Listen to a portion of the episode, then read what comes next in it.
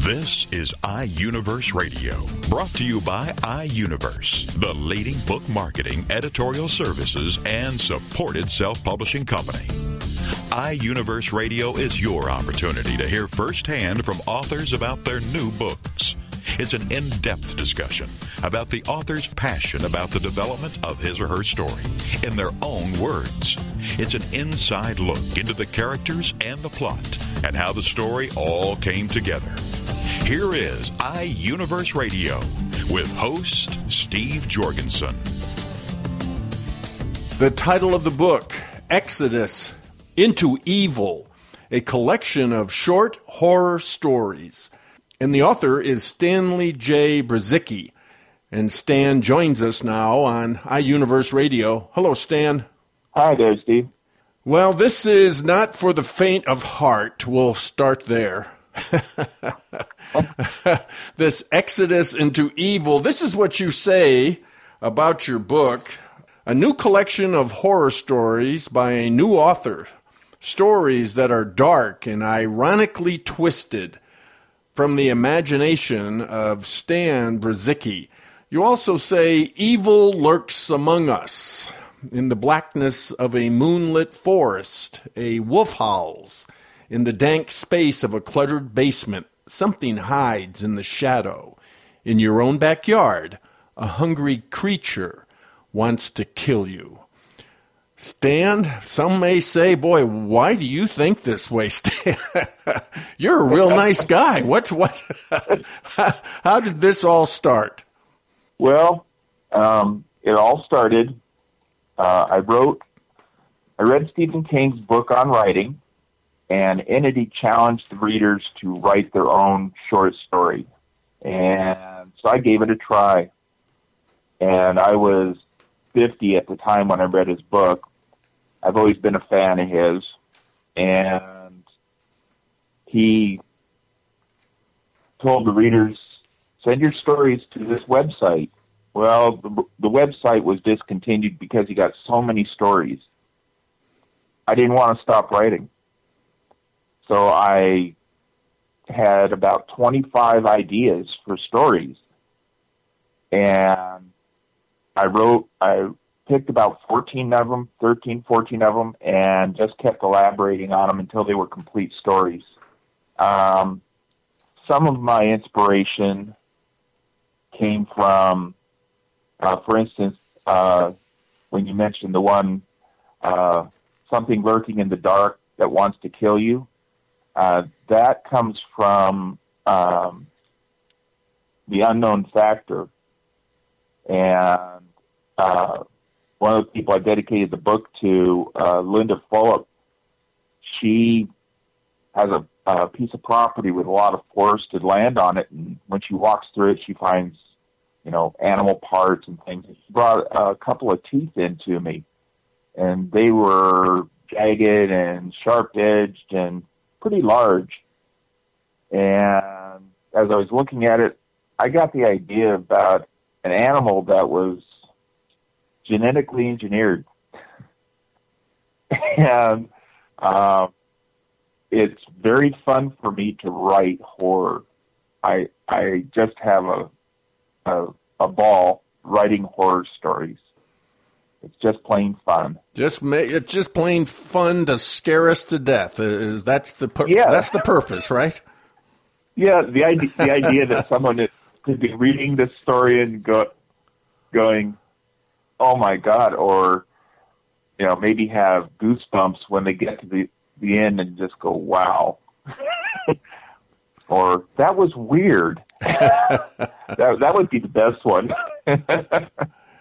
Well, you say in your book you will meet demons, vampires who help a story writer, werewolves, the good and the bad. Yes, there are two kinds. And did you ever wonder how a witch becomes a witch?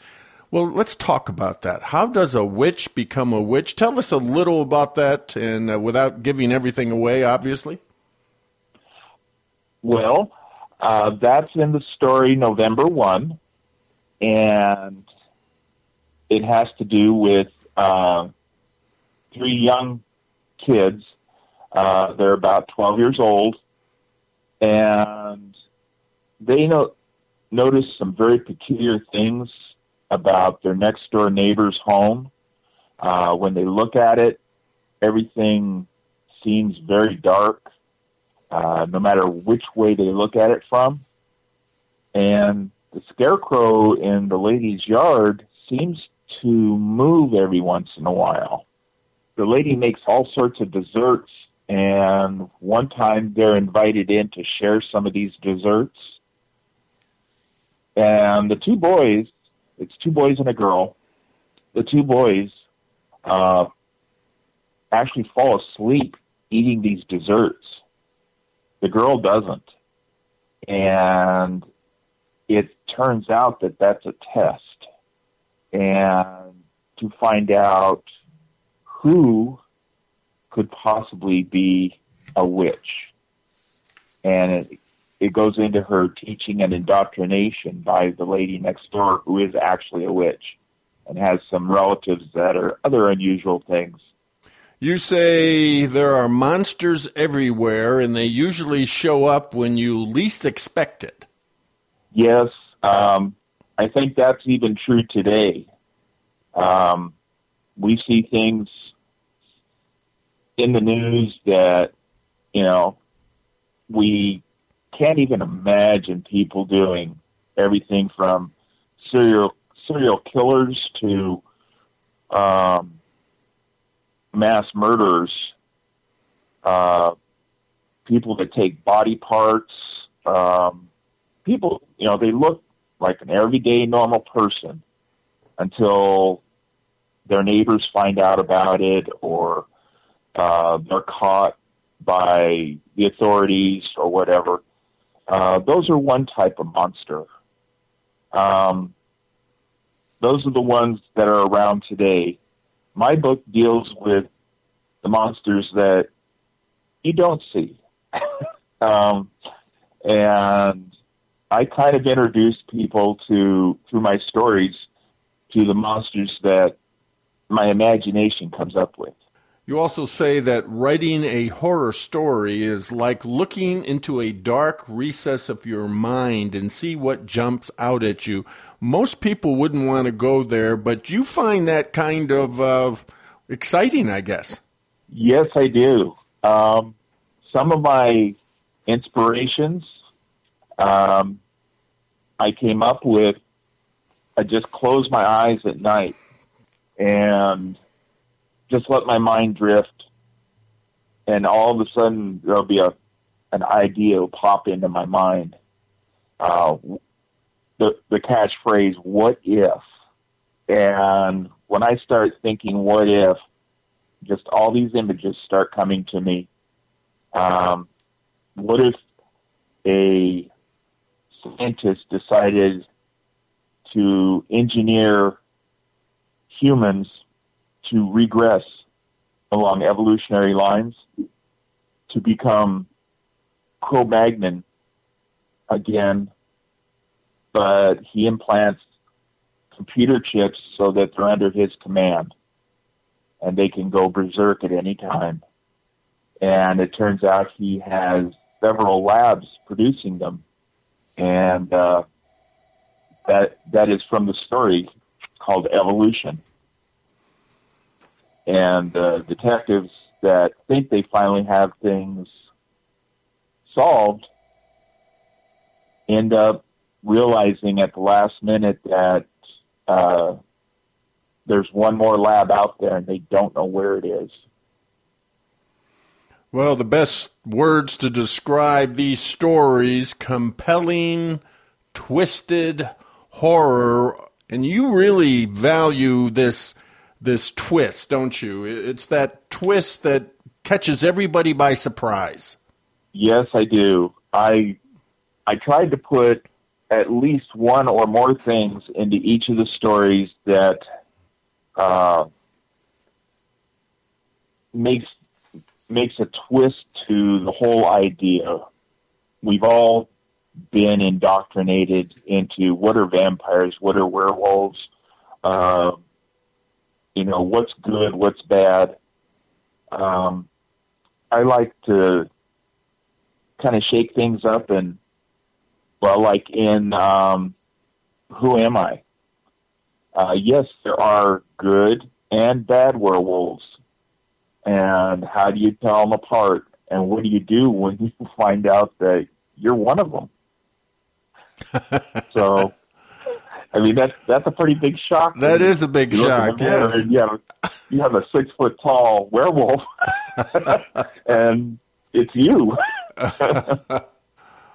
yes, it's hard to hang around the uh, local store when when when you have a little bit of a different look to you than most people have seen. Now, you also uh, you say you like to like you've already talked about let your mind wander and see what your subconscious comes up with. You it even shocks you sometimes. Yes, it does. Um, uh, I actually uh, am putting out a, uh, a new book in the middle of writing it. Um, I was thinking about where do I go from here, and I was thinking what would be really unusual uh, that would be more along the lines of a little bit of a little bit of truth going on, but also have an element of horror to it. And it just popped into my head. Uh, a teenage kid has all these behavioral problems. They say it's ADHD or men- some mental retardation. What it actually is is as he goes into adolescence, his um, brain, for a special reason, starts. Most of us use only five or ten percent of our brains in our lifetime. He's using all of his, so all his mental abilities, including all the special ones like telekinesis and receiving uh, impressions from uh, objects, start coming into play when he's an adolescent. And uh, along in the book, he comes in contact with a family of serial killers. And my, you know, that's kind of where my mind went. and you call that fun? Yeah, it's uh, it, it's an adventure. I'll put it that way. So see where it'll finally end up. So, what do your friends say about this uh, side of you, Stan? Um, well, um, one of my friend, some of my friends thought I was crazy to start writing a book at my age. Um, they told me, "Nah, it's a pipe dream," and I, I'm a very determined person. When I set out to do something, uh, I do it. Uh, I procrastinate sometimes a little bit, but uh, I I go and you know if I want to do something like write a book, I do it. And as a matter of fact, I'm looking at in the future writing at least two more, maybe three more books, and I believe they'll all be novels. So your goal when anyone is reading your book, you want to make us go, wow, that was creepy. Yes, that's exactly it. You've hit a home run. That, I succeeded. You've hit a home run when that happens to the reader. That's right. My ultimate goal is to get one book on a bestsellers list sometime in the future. Well, that's a great goal, and uh, it sounds like you're going to keep uh, fine tuning this art, this art of writing horror stories. The title of your book, Exodus into Evil, a collection of short horror stories. And uh, this is Stanley J. Brzycki. Stan, tell us how to get your book. Well, um, you can get it on the iUniverse website, and uh, that is at www.iuniverse.com, and that's a, a letter I. And uh, the paperback version is selling for eleven ninety five, and the hardcover is selling for twenty one ninety five. From what I understand, in the future, other uh, outlets are going to uh, be picking it up, and I don't know about when, but probably places like Amazon.com and such. Well, thank you, Stan. Thanks for being with us on iUniverse Radio. Thank you very much.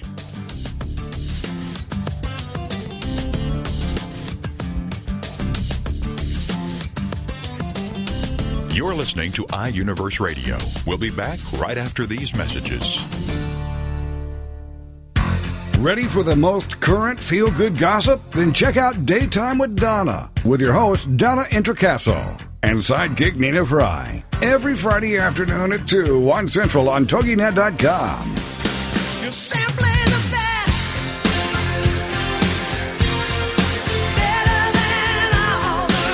Donna is a charismatic market driven entrepreneur who was part of the team that founded iVillage.com, which is the largest content driven community for women today.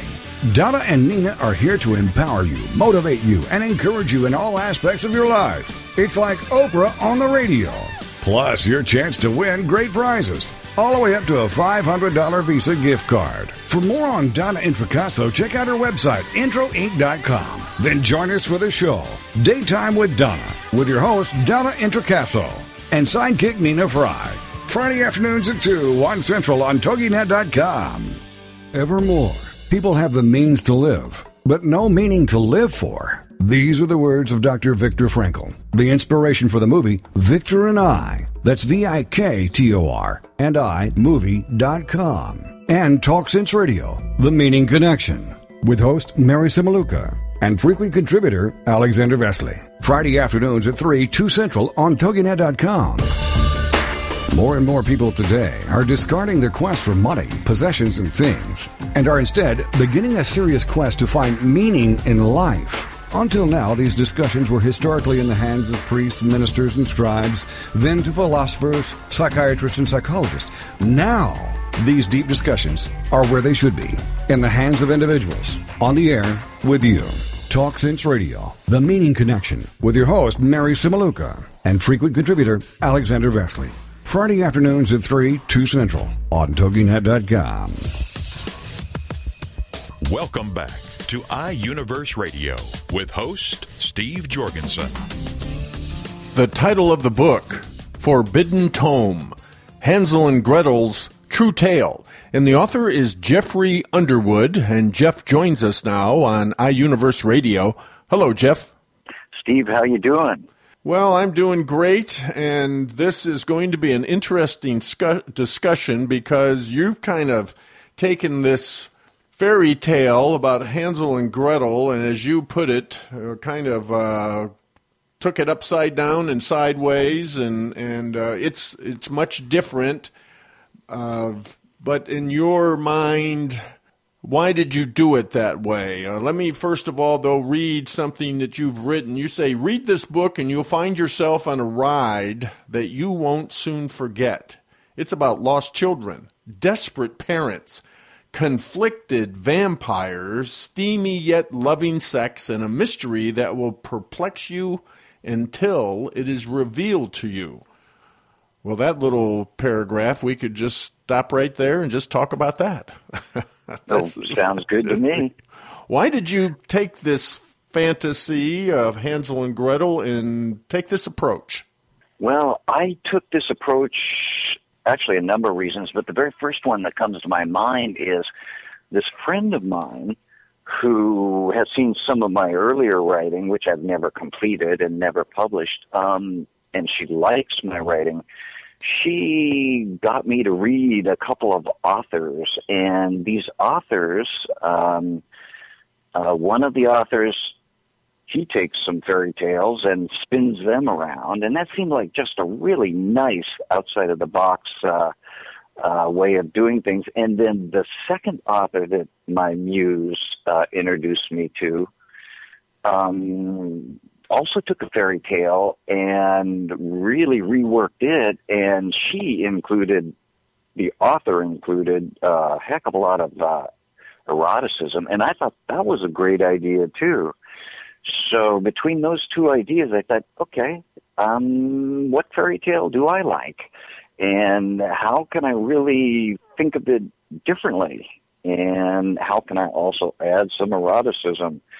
And Hansel and Gretel seemed like the most innocent fairy tale, and therefore it was probably the best um, fairy tale that I I saw my material working into. And so pretty much that's um, where I was at in terms of picking Hansel and Gretel. In terms of writing at all, I come from a family of authors, and I'm about 61 years old, and I hadn't authored anything, and I figured it was my turn. And so, um, between the two authors that my muse introduced me to and my wanting to write because I come from a family of writers, that's what um, set me on a forward path to, to do this book. One very last thing, too, is I have always had an interest in making sure, in my life at least, and now I'd sort of like to share that attitude with people out there, and that is that. Uh, sex and sexuality is nothing to be ashamed of. It's nothing to hide in the dark. It's nothing to just hint at or be ignorant about. It's something that's actually very lovely and um, promotes uh, communication and um, understanding between people if done in a healthy manner. And I just wanted to write a book that showed how healthy eroticism could be. So that's pretty much um, the paths that move me toward this. And we need to, right at this point, make sure everyone understands that any of this eroticism has nothing to do with the children, Hansel and Gretel. Absolutely not. I mean, I I have zero tolerance for that that kind of interaction. Hansel and Gretel are at all times screened from anything um, obvious or actually they're screened from any kind of erotic scene. They they basically are not that significant in the book actually and they they are sort of absent from the book throughout a lot of it although they obviously are the mechanism that uh, starts the adventure so um so yeah absolutely right steve i i would never never write something like that, and I would never want to. It goes against my grain. The setting is 19th century Germany in the deeper forests, plateaus, and rivers of that country. And Hansel and Gretel's father and stepmother are fighting in the middle of the night, and all of a sudden, the stepmom just flees the cottage in anger. yeah. Um, basically, I can't exactly say why she flees the cottage in anger because that is going to start to unravel the plot. And so I want to leave some mystery here, but yes, there's there's a bone of contention between um, Hansel and Gretel's father and Hansel and Gretel's stepmother, and the stepmother in anger, and this is in the middle of the night, um, goes out and wants to walk off her anger and she doesn't know the forest very well. And so what happens is is Hansel and Gretel overhear this argument and they're afraid that their stepmother's going to get lost. So they uh jump out their window and and go try and find the stepmother. But as it turns out the children get lost and the stepmother does not. And so as a stepmother comes back to the cottage and she and her husband make amends, they realize the children are gone and then they go chasing after the children. And that's how the whole adventure um, unfolds. Now, when we think of a vampire, uh, we don't have very good thoughts about such a crazy kind of creature beyond comprehension, really. But in this case, the vampire actually is decent, as you say. You like to go against the norm.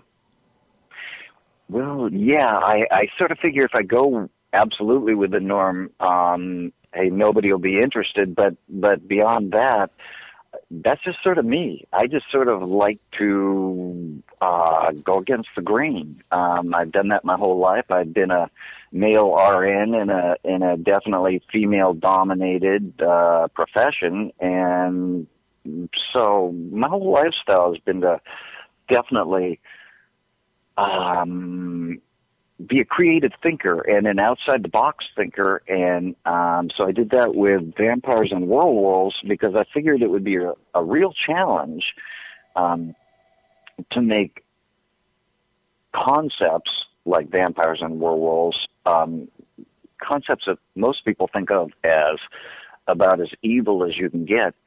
I just sort of thought, wow, it would be really interesting to see what I could do to make readers sympathetic or empathetic to these characters by way of making these characters actually human in in the way that they um, emote. So yeah, I I took some vampires and uh, werewolf and I made them good and bad, but as they progress, they're good in most of the characters dominated. So yeah, I I just like to I like to do that. I like to surprise people. But she still is a vampire. Oh yeah, she's still a vampire. So basically, she has to, as all vampires do, um, she has to feed. So Exactly. so in the course of needing her her shot of blood, um, yeah, she kills people. Um, and uh, But she does have some just sort of- redeeming value. That's what you're trying to say, I guess. That's what I'm saying. Yeah. Actually, that's what's really amusing about this this um, primary vampire. Um, her name's Victoria, and and she is very conflicted. She did not want to be turned in the first place, and that's a whole nother story. But uh, um, yeah, she she really rebels against her being a vampire. She really liked what she was about before she was turned, and. uh so she's conflicted in this whole thing, and she actually ends up partnering with uh, the father and stepmother in helping, genuinely helping to find, um, if they're able, uh, Hansel and Gretel. So yeah, she's she's uh, she's a very sympathetic character. In fact, she actually finds the children and takes care of them. But of course, as you like to keep uh, ever changing and twisting, of course, the children are kidnapped again. Yeah, exactly. Exactly. And so that's the real mystery of the story. I mean, it, it's very obvious that Hansel and Gretel are lost, that Hansel and Gretel are, um, are then assisted by Victoria, but then the children, well, Victoria is in her, um, sarcophagus, uh, having to, you know, be unconscious during the light of day. The children then get kidnapped. And so the mystery is who kidnapped Hansel and Gretel from Victoria, the vampire. So, um, you know, there's a mystery in this too. So it's not just, it's not all thematic. It's not all about evolving from bad to good. It's a lot about, you know, sort of just solving a little mystery and, and having fun with that. So it's, it's, if you want to just read to escape, you can do that. If you want to read for the sexiness, you can do that. If you want to read to get deeper meaning out of it, you can do that too. So it's, it's a pretty good to go book, I think. And also just to enjoy the theme that optimism trumps over pessimism. Yes, I do. And and one of well, I don't think I could have been a nurse if um, I had been a pessimistic person. Because essentially, being a nurse, you're in the field of healing and fundamentally taking care of people, and ultimately making them independent in their own function. And and what more optimistic activity as a profession could someone do? Um, it's just it's it's where I like to go. That's not to say there haven't been pessimistic times in my life, and that's why I think I understand the bad too. I've had to uh, I've had to battle those aspects in my life, most definitely. And yet, at the same time, where I'm at at this particular age, when I wrote this particular book, um, I just, and that's in spite of the economy and the turmoil and, you know, a lot of fundamental pessimism out there. Um, I I just see living as as wonderful, beautiful, progressive, and and that everybody, if they could sort of stop, take time, uh, look at the the skyline, and and understand that they're alive and the world's beautiful. I think that'd be great. Also, you're a Quaker. How did your Quaker background influence the book? My Quaker background. Well, that there's two things in that. One is, and there's a lot of misunderstanding about Quakers. Um, they're also called friends, and if you think about them as friends, that's that's easier. Um, number one, uh, their belief is that the Spirit of God is within everybody. Um, they don't have any uh, mediators like priests and bishops, et cetera, et cetera. Um, they just say God's inside of you, and then you operate according to the message that you get. And so that's a lot of what's inside my characters is that is that uh, godlike influence that moves them toward uh, a better lifestyle. But but the other thing is is absolutely um, Quakers are nonviolent, and so um, even though I had to put some violence in the book, um, I myself am nonviolent, and I move toward the idea of peace. And um, I also don't write violence very well. it's just funny, but I can write all kinds of other things, but violence is just hard for me. So um, anyhow, that that influenced the book in the fact that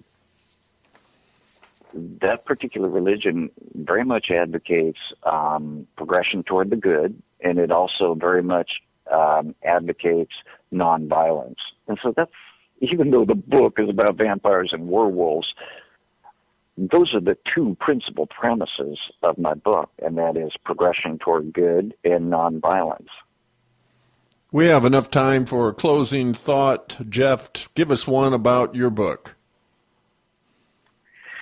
Well, I guess what I'd like to say is if one were to simply go by the title, the cover of the book, um, and make an assumption that it's not for them, um, I would like to say that the book is actually a real gem about the healthiness of life, um, the healthiness of the idea of cooperation between individuals, and the healthiness of of a non-ashamed approach to sexuality. And um, I guess my very last thought would be that um, my book, in terms of its eroticism, because that's a very important part of the book, uh, is better than romance novels because it doesn't hide anything. And it's also better than pornography because all of the eroticism has heart. It it all has feeling. It all has you know some some fundamental beauty in the process of sharing. And um, the very last thing I'd like to say is uh, I thank you very much, Steve, for the opportunity for this interview and. Uh, um, whatever audience listens to this interview, I very much um, appreciate them and, and ask them to give this book a chance. Jeff, tell us how to get your book. Well, right now there's there's a number of avenues. Um, the easiest avenue is to go to Amazon.com and basically in their little search box, just put in Jeffrey Underwood Forbidden Tome. The book will come up either for print on demand hard copy or as an ebook if you happen to have a Kindle or a Nook or whatever. And um, there's also a sampling of about the first, I would say, quarter of the book, to be honest. And you can check that out before you buy anything. And if you don't like it, well, obviously don't buy it. But I would think most people would like it. And so um, Amazon's a good avenue. Um, Barnes and Noble is another good avenue. Um, uh, the books are all on demand, print on demand. So that means there are none on the bookshelves. Um, you have to purchase it, and then the printer prints it and sends it out to you. Well, thank you, Jeff. Thanks for being with us on, on iUniverse Radio. I very much enjoyed it and very much enjoyed this. So thank you, Steve. Jeffrey Underwood, he is the author of his book, Forbidden Tome Hansel and Gretel's True Tale.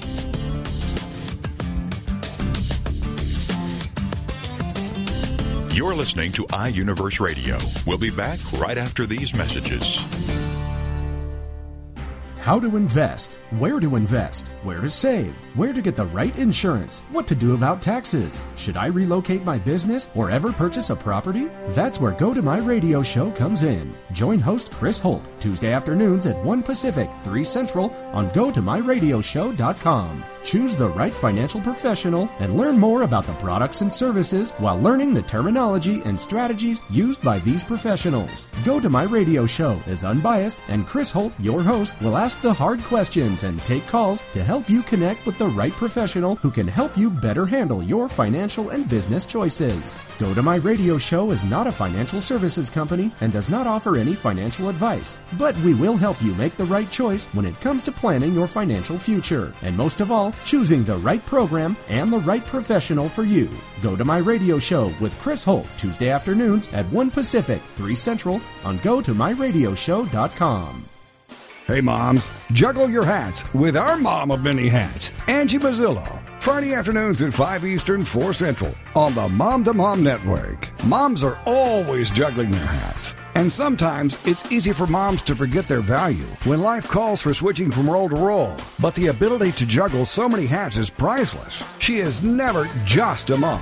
She's a decision maker, coordinator, creative genius, counselor, a friend, an authority, and a leader in her household. On Mom of Many Hats Radio, we'll be talking about the hats that you as a mom juggle. We'll acknowledge your importance and support in helping you and all moms to not just defend your value, but to believe in your value. For more on the show and Angie, check out her website, azmamamanyhats.com. She is a strong woman. She is powerful. She is wonderful. And she is valuable. Mom of Many Hats with Angie Mazzillo. Friday afternoons at 5 Eastern, 4 Central on the Mom to Mom Network. Welcome back to iUniverse Radio with host Steve Jorgensen. The title of the book, They Shall Bear You Up Memories of a Catholic Priest. And the author is Fachtna Joseph Harte, a Monsignor, and uh, we welcome Joseph to iUniverse Radio. Hello. Hello, Steve.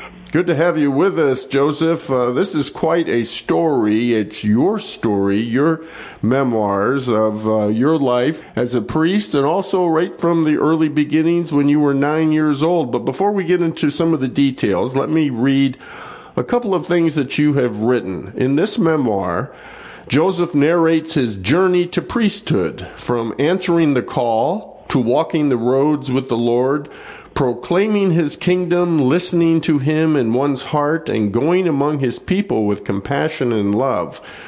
Also, you write a testimony of faith. They shall bear you up emphasizes that as human beings, we are never alone, and that for those who wish to carry out God's will in their lives, nothing is impossible with God. Well, those are great uh, words and uh, something we should all be thinking about in everyday life, shouldn't we? Well, they're straight from St. Luke, so uh, you can't go wrong on that. you can't go wrong.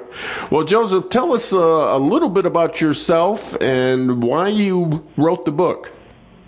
Well, I've been a priest for 50 years. Uh, I uh, am retired now, living in, in Orlando, Florida. And uh, I've had a very, a very full life, a very fulfilling life as well. I'm, you might say that I'm a, a very happy person, and uh, life has been good to me. I've had my ups and downs, but uh, the priesthood has been uh, a joyous, joyous call for me. And uh, it took uh, different twists on the road to get me there. Uh, but uh, I followed the the road, so to speak, and sometimes it was the road less travelled. But uh, I, nevertheless, uh, we got there, and then uh, the Lord called me to uh, do work that I would never have foreseen in, in my wildest dreams as regards. The erection of this shrine basilica in Orlando. It was not planned, of course, to be a, a basilica. In case you're wondering what a basilica is, Steve, it's a it's a church that is uh, particularly uh, noticed by by Rome, by the Holy Father in Rome. And uh, it's given a, a special title, the title of basilica. A basilica church, in other words, is a church that really is under the auspices of the Pope himself. And if the Holy Father, for example, were to come to Florida, uh, this church here in Orlando would be one of the churches he would come to because it's a basilica. And uh, you might say it's his church, but I had no notion that we would I would see that in my own lifetime, or that I would that anything like that would take place. We were trying to really fulfill the needs of the tourists, and you know, Walt Disney World opened in uh, 19. 70 or 71. I think it was 71 actually. And uh, suddenly, you know, thousands of people began to throng to Orlando. And uh, the Disney World uh, empire is really located outside the city and away from the uh, away from the churches and so on. So we had to do something for the tourists. Bishop Grady asked me if I would do something for the tourists. And we began uh, that work in 1975, and uh, it led to the completion of the of what's now the Basilica of Mary, Queen of the Universe. You so, make you make comments about in light of some of the uh, controversy, some of the news about priests, Catholic priests who have struggled, uh, and often people won't step forward. Men won't step forward uh, because of that. Parents aren't encouraging. What are your feelings about that? Well, sometimes I, I think, you know, I think that sometimes, and I've seen it once or twice, where parents discourage their sons from becoming priests or uh, advise them at least to delay it for a while until they experience the uh, secular life for a while, and uh, that results in the normally in the young man never coming back again to, to the priesthood. Occasionally they do, but I think uh, the vocations have gone down in the church. That's one of the reasons I think that the that vocations in the church have have diminished is because uh, young men are are sort of uh, warned off uh, by those they love and those who love them to uh, be careful, so to speak, as if it were something a very dangerous uh, sort of a calling. And, in, and as against that, it's it's a very wonderful calling. It's a, a calling that can bring great fulfillment and uh, uh, great satisfaction to one's life if one stays close to God. Your book is filled with many and varied stories, and you show that the priesthood is not for weaklings. Well, that's true. You know, there's a the again the church is is very human. You know, it's uh, it's divinely founded, but it's made up of human beings, and it's certainly divinely inspired, and the Holy Spirit is with us. But uh, we are still human beings, and uh, uh you are going to come across all the variations of humanity. Uh, within the church that you may come across within the secular world. And the fact that somebody is ordained a priest does not change his nature. So uh, that's the the other side of it. So you have to be prepared to uh, deal with these problems when they come, uh, when you meet them, and uh, that uh, you got you're going to have to be ready to sort of face them down and to know who you are yourself as you come up against them. It seems that your book is very comprehensive. It's over 300 pages long, and as we've already pointed out, many stories, uh, varied stories. Let's talk about a few just to give people an understanding of of how you decided to uh, choose certain uh, experiences. Now, you talk about Marcia uh, Peter Zach. Is that right? Yes, that's right. Yes, Marcia or Marcia? Marcia. Marcia Peter Zach, and she gets her own chapter. Now, tell us about why you did this. Because I believe, you know, as you go through life, uh, people, uh, you meet people who have uh, a particularly effect for good upon you. And at that particular time, I, if you read the chapters before that, which I'm sure you have anyway, uh, I had come through a rather dark corridor in my life, and uh, I tended to uh, sort of lessen my belief in human beings up to a point. And uh, she came on, uh, she was like a breath of fresh air. She had a, a very positive outlook on life, and she had uh, and has a very deep Catholic faith. And uh, she was a lady and is a lady who knows exactly where she's going and uh, I was stumbling in, in many ways at the time because I had sort of developed a mistrust of, of you might say, of human nature because of the storm I'd been through. And uh, she came on the scene, and as I relate in the book, you know, she she quickly her her whole attitude quickly turned me around and quickly showed me that. Uh, hey, you know, I need to get off this fence and start, uh, stop being sorry for myself and get with it and uh, I would say that she had uh, an awful lot to do with uh, with uh, the you might say the development of my priestly life thereafter. By the way, by her own attitude and by her faith. Well, people can have a profound effect upon us, especially when we're maybe seeking uh, more about ourselves or going through some uh, challenging times. Uh, now, this Basilica of the National Shrine of Mary, Queen of the Universe, and of course, it's well known now throughout the United States and even abroad. Give us some of the challenges, the obstacles when you first uh, did you did you catch a vision of this right at the beginning, or did it kind of evolve? Well, it didn't evolve. No, uh, you might say, in a sense, that it was a vision. That it, uh, it was uh, something that developed. Uh, we, you see, we started uh, the uh, all these thousands of people were coming to Orlando. There was no church anywhere near the the theme park complexes. And so we were going around to hotels. We had made arrangements with hotels for masses in the hotels. And, you know, as I mentioned in the book, I tell stories about some where some of those masses took place and so on.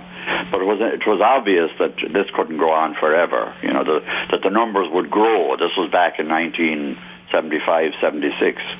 77, and it was very obvious that the, the numbers would grow and that uh, we would have to get a facility of our own in some way or other.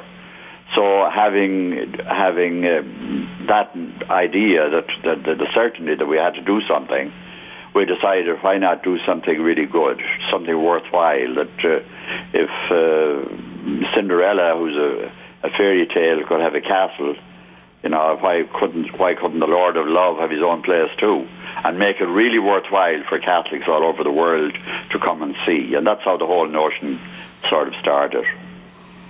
Now, your book again starts from your early beginnings and, of course, talks about your upbringing, your experiences of the Irish strife against the British. Now, what kind of an impact did that have on you? Well, it depends on how you, you know, how I would accept that uh, question. Uh, it had an impact in that, you know, I came from, uh, my father was, uh, he came from a rebel family. I tell the story there of his brother in the book and what happened to him and uh, how he was treated. And uh, if you've seen the movie The Wind That Shakes the Barley, uh, that was him, the, the man who was who was uh, who was captured and tortured. Uh, that was that man. My father was uh, a very quiet man, the kind of man you wouldn't expect to be. Uh, you might say a rebel, but uh, he was a very quiet man. But nevertheless, he had very firm beliefs, and he uh, believed very much in the freedom of the individual and he believed, of course, in the freedom of Ireland as well, and so did his family. And as a result of that, I think those uh, all of that was passed on to to his family. So, of course, I grew up with that too, and uh, so I grew up with uh, that whole notion of the uniqueness of the individual, and that we are all uh, uh, we're all special, and that we all have our own rights and and should be treated accordingly. Were there many, uh, was there much opposition against what has become the Basilica? And if there were, why? Well, in the beginning, well, that's one of the, I've never, there was a lot of opposition at the beginning. It was sort of subterranean uh, uh, opposition, if you like, but it was there. It was very strongly there. Uh, I think, uh, I suppose, in a way, the idea was big. You know, the idea was, was sort of very new, and uh, it was therefore uh, something that people had to latch onto.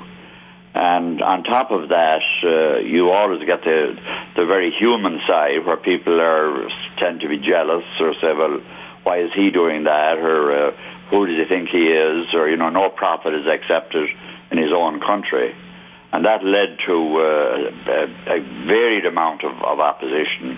Now, the bishop, of course, uh, was very good at the time. The bishop was a really good man, and he supported the idea and he approved of the idea. But uh, there were people within his his office who. Uh, I would say were very much against it and, and would have liked to have, to have torpedoed the whole idea if they could.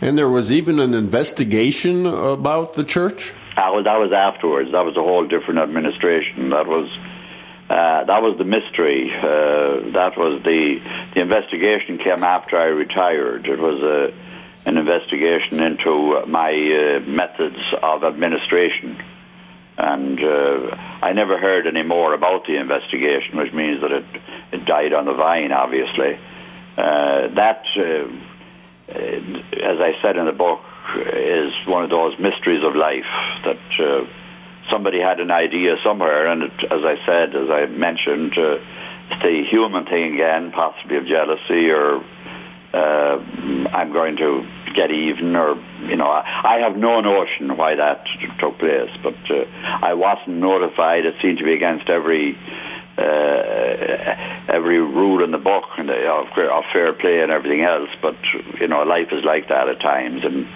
uh, as I said, uh, all I did was laugh at the end of it because there was uh, there my time at the basilica was was ended, my job was done, and I was now retired, so it didn't really matter what what decisions were come to, and apparently no decisions were come to because I never had any further communication on it at all. Joseph, we have about a minute left. Uh, give us some concluding thoughts about your life and your memoirs, your book. Well, I, I think that I've had a great life. I've been blessed to meet some wonderful, wonderful people. And I, as I say in the book, I'm a different person now to the man who began my priesthood. And I'm a different person to the man who began work on the tourist ministry in Orlando because of all the wonderful faith and the wonderful enthusiasm for the kingdom of God in the people that I've met. And uh, the people who helped me to build the shrine are very, very unique people. And uh, it was sort of a miracle in a sense that all of these people happened to be there just when they were needed. And, uh, you know, I'll, I'll go to my grave with, with gratitude to God for uh, having blessed me with, with uh, the success and with the friends and, and uh, with all the graces that were poured into my life. The title of the book, They Shall Bear You Up Memories of a Catholic Priest, and the author is Fachtna Joseph Harte. Joseph, tell us how to get your book. Well, it's uh, published by iUniverse, and I presume it will be on uh, available on in some of the bookstores, and also, of course, on Amazon.com and some of the other uh, internet uh, resources or sources. Well, thank you, Joseph. Thanks so much for being with us on iUniverse Radio. And thank you, Steve. iUniverse Radio is brought to you by iUniverse, the leading book marketing, editorial services, and supported self publishing company. iUniverse Radio is produced by TogiNet Radio, radio with a cutting edge.